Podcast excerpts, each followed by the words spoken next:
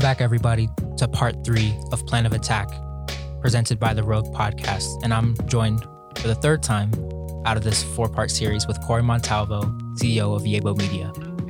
What's good, Jonathan? Thank you for having me back. Hello, everybody.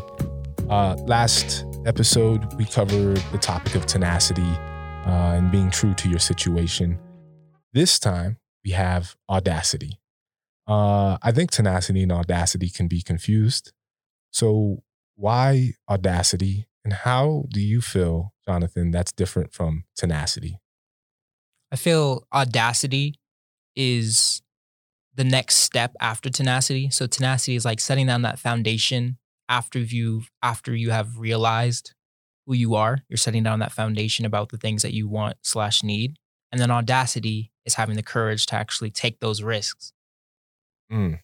You spoke a little bit about risk taking in the first episode.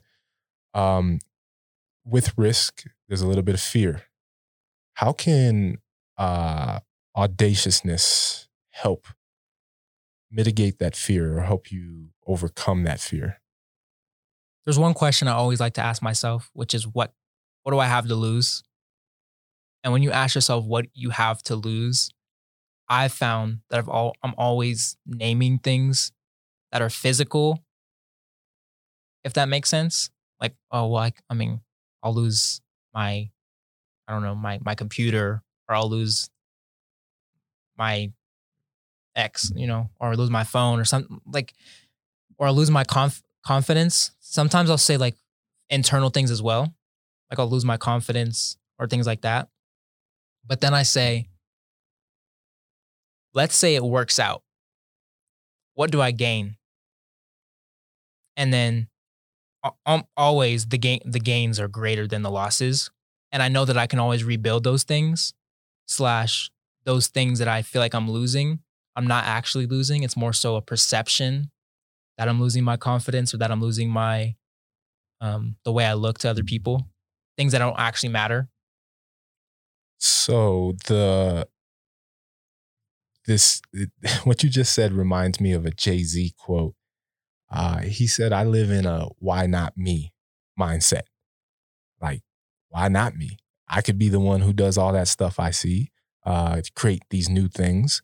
And that's what I kind of get from your vibe right now is, is why not me? You know, and what happens if I do accomplish it? What world can exist for me then? But that doesn't that doesn't take away the fact that, you know, being an entrepreneur, especially as a young person trying to launch your own ideas, uh, is intimidating. It's very scary. And so I just, I want to know like what I hear you, uh, you know, saying why not? But what, what really got you to that first stepping stone to, to be like, I'm going to go do this. I know, I know my goals. I know where I want to be, but I don't care. I don't care about the risk. I'm going to go do this because I think a lot of people can hear this and be like, okay, I, I have some ideas, but uh, I'm not you, homie. I think it's one word security.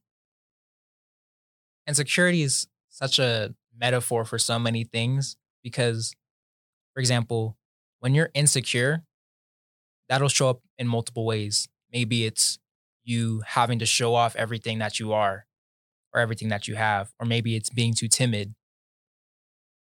But when you realize that by being audacious and taking risks, you're losing security. Oftentimes, I felt like security is actually a barrier or almost like a safety mechanism within us saying, let's, you know, let's play it safe. Let's take the, the route that's already been taken. But there's so, something so pure about not having security and going off track and being a trailblazer. I know a bunch of people who needed to hear that because there are a lot of budding entrepreneurs out here who have full time jobs, who have the security of a paycheck, particularly in times of COVID, right? Uh, and I'm thinking folks in education, they know the system's not working. Uh, they have these ideas and they're like, I can't take the risk of not having a paycheck, of not having this idea be solid. Is there a time as you were pursuing your goals last year, you you didn't feel solid and you didn't feel sure and you acknowledged that your security was not there and you had questions of whether or not you were going to be successful. There's one conversation that comes to mind immediately, and I actually wrote about it. It was when my mom confronted me, I, I would say, um, lovingly, confront, lovingly confronted me about choosing Rogue or choosing college, essentially. And that was probably one of the times I felt most insecure in who I was. Like I didn't know who I was. Like, how did I get here? Like I thought, I thought it was a, I thought it was a CEO of Rogue. I thought it was something. Spe- I thought, I thought I was doing this thing right. I thought I knew who I was. But then out of that, I had to make a, I had to make the hard decision to say, you know, I'm going to stick to what I initially said my goal was because that's what I'm passionate about, and then I'm going to pursue that. And a lot of so you identify as a young black man. I think a lot of security is wrapped up in that as well as for, for BIPOC folks who are trying to take risk in this society, it's extra risky. And so I'm wondering, eh, as a young black man, did you ever reflect on how race plays into the risk that you're taking or how race plays into your audaciousness? There was a time when I was, I would say 12, maybe 12 or 13, where I remember specifically waking up in my bed Saturday morning. Saturdays are great. And I just remember looking, the first thing I looked, looked at was my arm. And I saw that my skin was black. And I literally realized everything that that entailed. Almost like the growing up moment or like that part of the origin story where the superhero realizes he has powers or something like that. Like I just had that moment randomly. And from that point on, I've almost not really considered my blackness. I've kind of thrown it out the window, not because I don't value it or think it's important or identify with it. But I feel like focusing on it too much can actually be a hindrance and you can overthink situations a lot of the times. That doesn't mean don't be aware and all that comes with being black but don't overthink your ideas in the context of blackness all the time. It's kind of I don't I don't know if Obama said this, but someone did. I heard it. Uh, be rooted in your blackness, but don't be confined by it. Right, and that's what I hear from you. And that's a that's a level of audaciousness that I think is really hard for me as a black Latino man. Is so much of my identity is framed around uh, race and sometimes I feel like, oh, um, you know, I'm, I'm supposed to be doing the black thing, right? Uh, but what is that thing? And how does that play with my goals and how, how I how I move through life? And so I'm hearing from you, and what I see in a lot of young people, they're like, you know what? Yes, I'm black, I'm Latino, or whatever, but I'm also this human that's going to do what I do. And I love that. And so I'm curious, uh, are there other folks around you um, that have that level of audacity in terms of their their identity perspective? I don't think I've necessarily met one within two year a year within my age range. So either like 17 or 15. I haven't met someone like that. I don't think so far. Well, actually, that's not true. Yes, I have. I have but I, I would say the people that I'm like closest with are much older, five, three, five years. And those are the people that I see really already have this mindset developed. So moving into the things that you were audacious about, you. I think you touched on some of them. Uh, what what were a couple of things that you feel like you really stepped up and said, not only do I envision this, but I'm gonna I'm gonna take the bull by his horn, so to speak, and we're gonna roll. I would say the first one and probably most important that I developed over 2020 was the audacity to set boundaries around time. And I was talking to a friend the other day, and I was like, "Yo, we should link up sometime. You know, I'll, I'll see what my schedule's like." And I kind of felt like she got offended because she was like, I gotta fit into your schedule. And I wasn't trying to sound important. I wasn't trying to sound important, but I realized that time is literally the most valuable resource. More than money, more than connection, it time. Can't do anything without it. So set like the audacity to set boundaries. And then and it's for you you don't think uh, you have to be audacious to you know audacity is always taking risks and doing things that are outward, but being on confront yourself, the the audacity to confront oneself and say, "What do I need?" Woo. A lot of a lot of people spend good money to to get to that point, right? Particularly time. And my executive coach is always challenging me like you're a CEO, you know, your time is extremely valuable. You need to set those boundaries. And as a, as a man in my mid 30s, I still struggle with that, you know, and the audacity to say no. As my board chair says, no is a, is a full sentence. N-O period. uh, which I think is very powerful. And and did you find yourself saying no to a lot of things last year? Absolutely. And I think honestly it's it's a skill that many people have underdeveloped. Because there's there's one point where you're like, I wish I had more opportunities. But then once you start living those out and getting into the circles and things like that, you're gonna have so many you can't even count. And you have to be comfortable with saying, this doesn't line up with my goals. This doesn't line up with my vision. Or I just don't have, as we'll get to, the capacity to handle it. I heard you uh, grappling with some of the things that, you know, throughout this series, you, you've been grappling with a lot of the things that have acted as roadblocks or challenges for you. In, in, in specifically to audacity, you know, to, to trying to create that path for yourself and step on that path to reach your goals. What are some of the fears that have acted as roadblocks on that process? And what are some of the things that have held you up um, or that you feel have contributed to failures? I would probably say the fear of rejection or, and getting deeper into rejection, the feeling of desperation because that's like the worst. I, that's like the worst place to be. To feel like you have to beg somebody or or beg for your situation to change, and you're powerless in that situation. So definitely that that fear. And I think the way I overcame it, and I'm just well, let's just say beginning to overcome it, is something that one of my friends told me about. Not giving or trying to reach out and be tenacious out of an empty out of a half full or empty cup but giving out of overflow.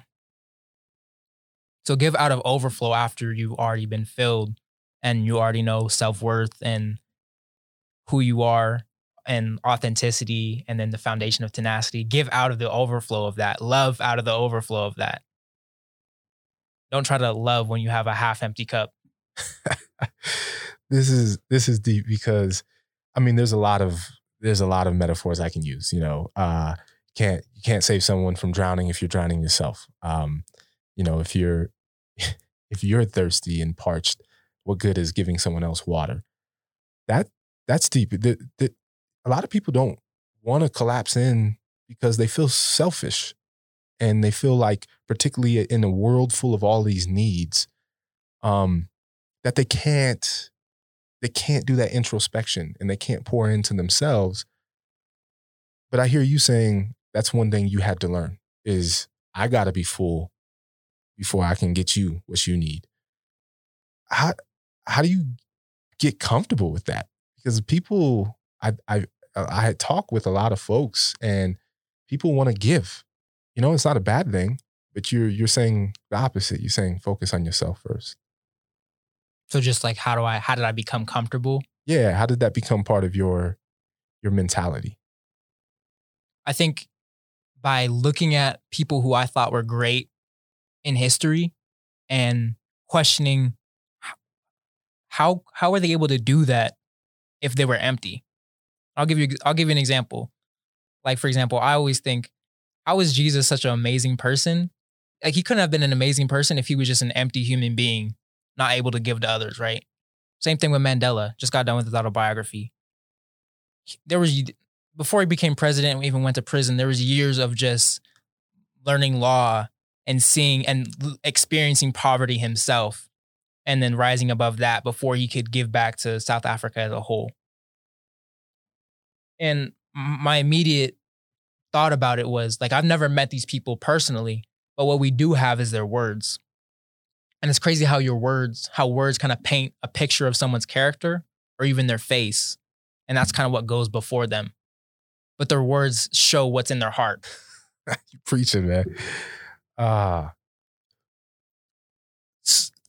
the the notion of as I reflect, looking at all of these historical figures, and even when I think about folks in my family who have made such a huge impact on others, they they may not have been necessarily solid within themselves, but they definitely were full, right? And this image of overflowing, like now I have enough to give to you.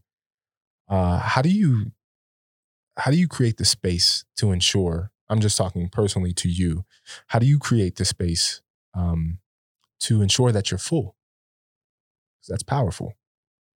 I think for me the most important thing is just like being spiritually full first and foremost like in, internal and prioritizing that above ex- external because even we talked about previously like surrounding yourself with people who are like-minded and things like that they can't they're not inside your head. They can't give you what what you will always need internally whether that's like friendship relationship whatever they're not going to be able to see inside you because sometimes you're going to have a hard time being honest about what's inside but you always know deep down what you really need so i would say create creating a space or even a protected time every day or once a week or whatever works for your schedule of protected time for self-reflection Please do.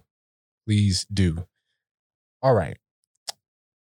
You know, there's there's as we've articulated and made a point, there's risk involved with being audacious. So I'm just curious to hear what you felt like. Uh, you talked about um, uh, rejection as being something, but what do you? Did you feel like you had something to lose going into these endeavors from last year? I think my self image was probably the biggest thing to lose because right now I have the security of living with parents who pay all the bills and all that good stuff. Um, but I would say probably the self image. Like one of my biz- biggest risks outside of the podcast was actually getting into writing. Something I never thought I would like hated in public school was just kind of beginning to enjoy in homeschool, but still didn't even have a passion for it yet. And I was like, you know, I have a lot to say, and sometimes it's not always podcasting isn't always the best format for it. Let me try something else and just see. And and also having the goal of creating other revenue streams. So how can I monetize my trying of this new thing simultaneously? So even if I fail, I make a I make a few bucks. Almost like setting set making your failures still benefit you even if it's not accomplishing your goal. do the Jedi mind trick. but that's what failure is, right? And I think being audacious, you'll learn that you you will have done things that you didn't think you can do. And although you may have hit a wall or didn't reach the the level you uh, intended to, there's learnings in that. And I think that's part of our organization at Yabo is reflecting on the learnings where we don't actually know much, but we can try and the more we sit around and talk about it, the less we do and the less we understand. And so you got to be righteous and just going out there and doing something um, that that prescribes to your vision. As we end this part of our series, what do you want to say to our audience in terms of this concept of being audacious? What advice do you have for them? You talked about um, being ruthless with your time, setting side, setting space aside uh, to reflect and to tap into your spirituality. Is there anything else you would like to leave them with? One thing that I do pretty often is sometimes I'll just stop what I'm doing and literally put my hand over my heart to remind myself that like my heart is still beating. Like I'm still alive. I'm still breathing which means I'm, I still have a purpose to complete. Even if you don't believe in some divine being or something like that, just saying like I'm still here, and even if it's just about me taking initiative over the life that I have still to live. So if that doesn't get you out of your seat and get you walking towards your goals, I don't know what will. Put that hand over your heart. Thank you for being with us for part three. Tune in next time for the final part of our four part series. Thank you, Jonathan. Thank you, Corey.